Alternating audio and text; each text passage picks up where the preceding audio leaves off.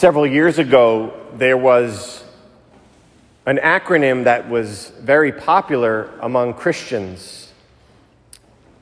Many people actually wore a bracelet with the letters on it.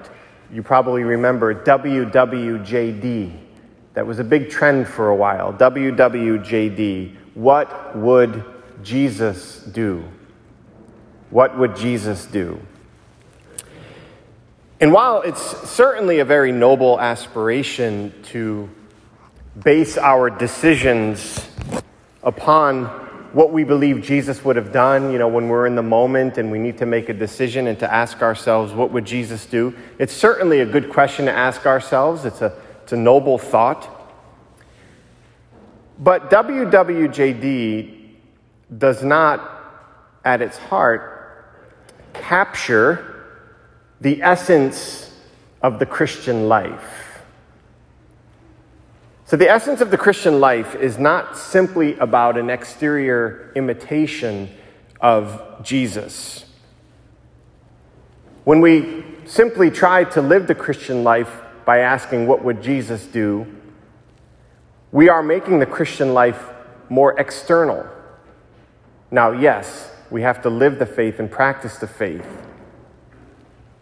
But the Christian life is deeper. It's about allowing God's grace to transform us interiorly, to transform our hearts, and then to reflect the life of Christ to the world.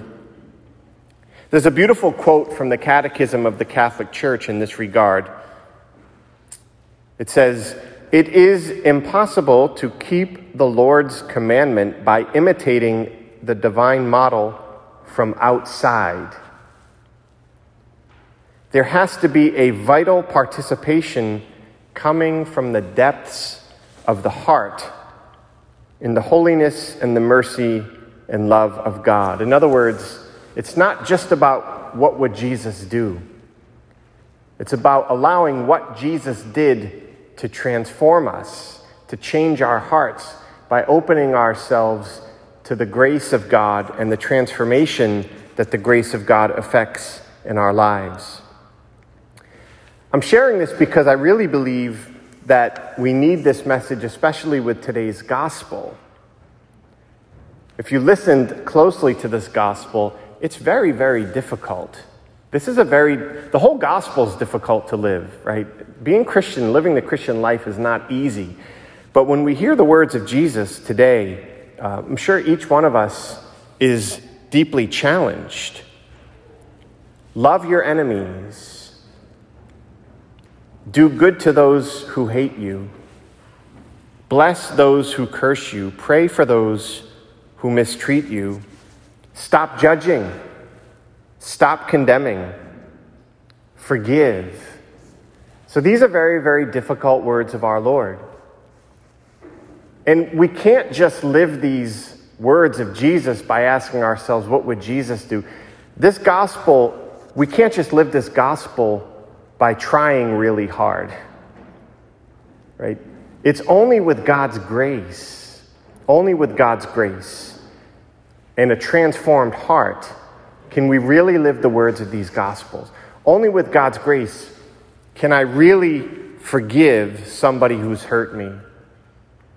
Only with God's grace can I really love my enemies. Only with God's grace can I refrain from judging. Only with God's grace can I refrain from condemning.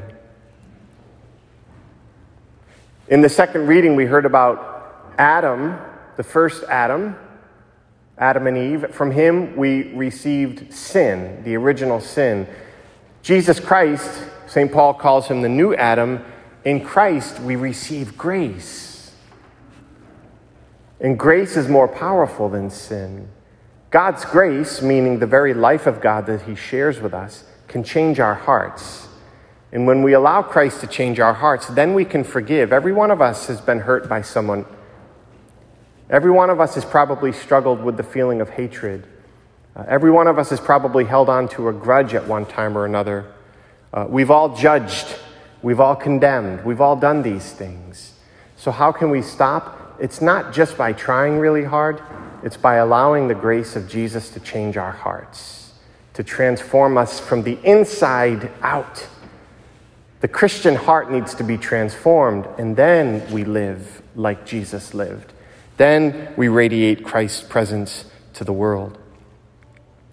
So how do we do this? Well, I'd like to propose something to you that I hope you can do this week, and it's it's an ideal time because we're getting close to Lent. Lent begins March second.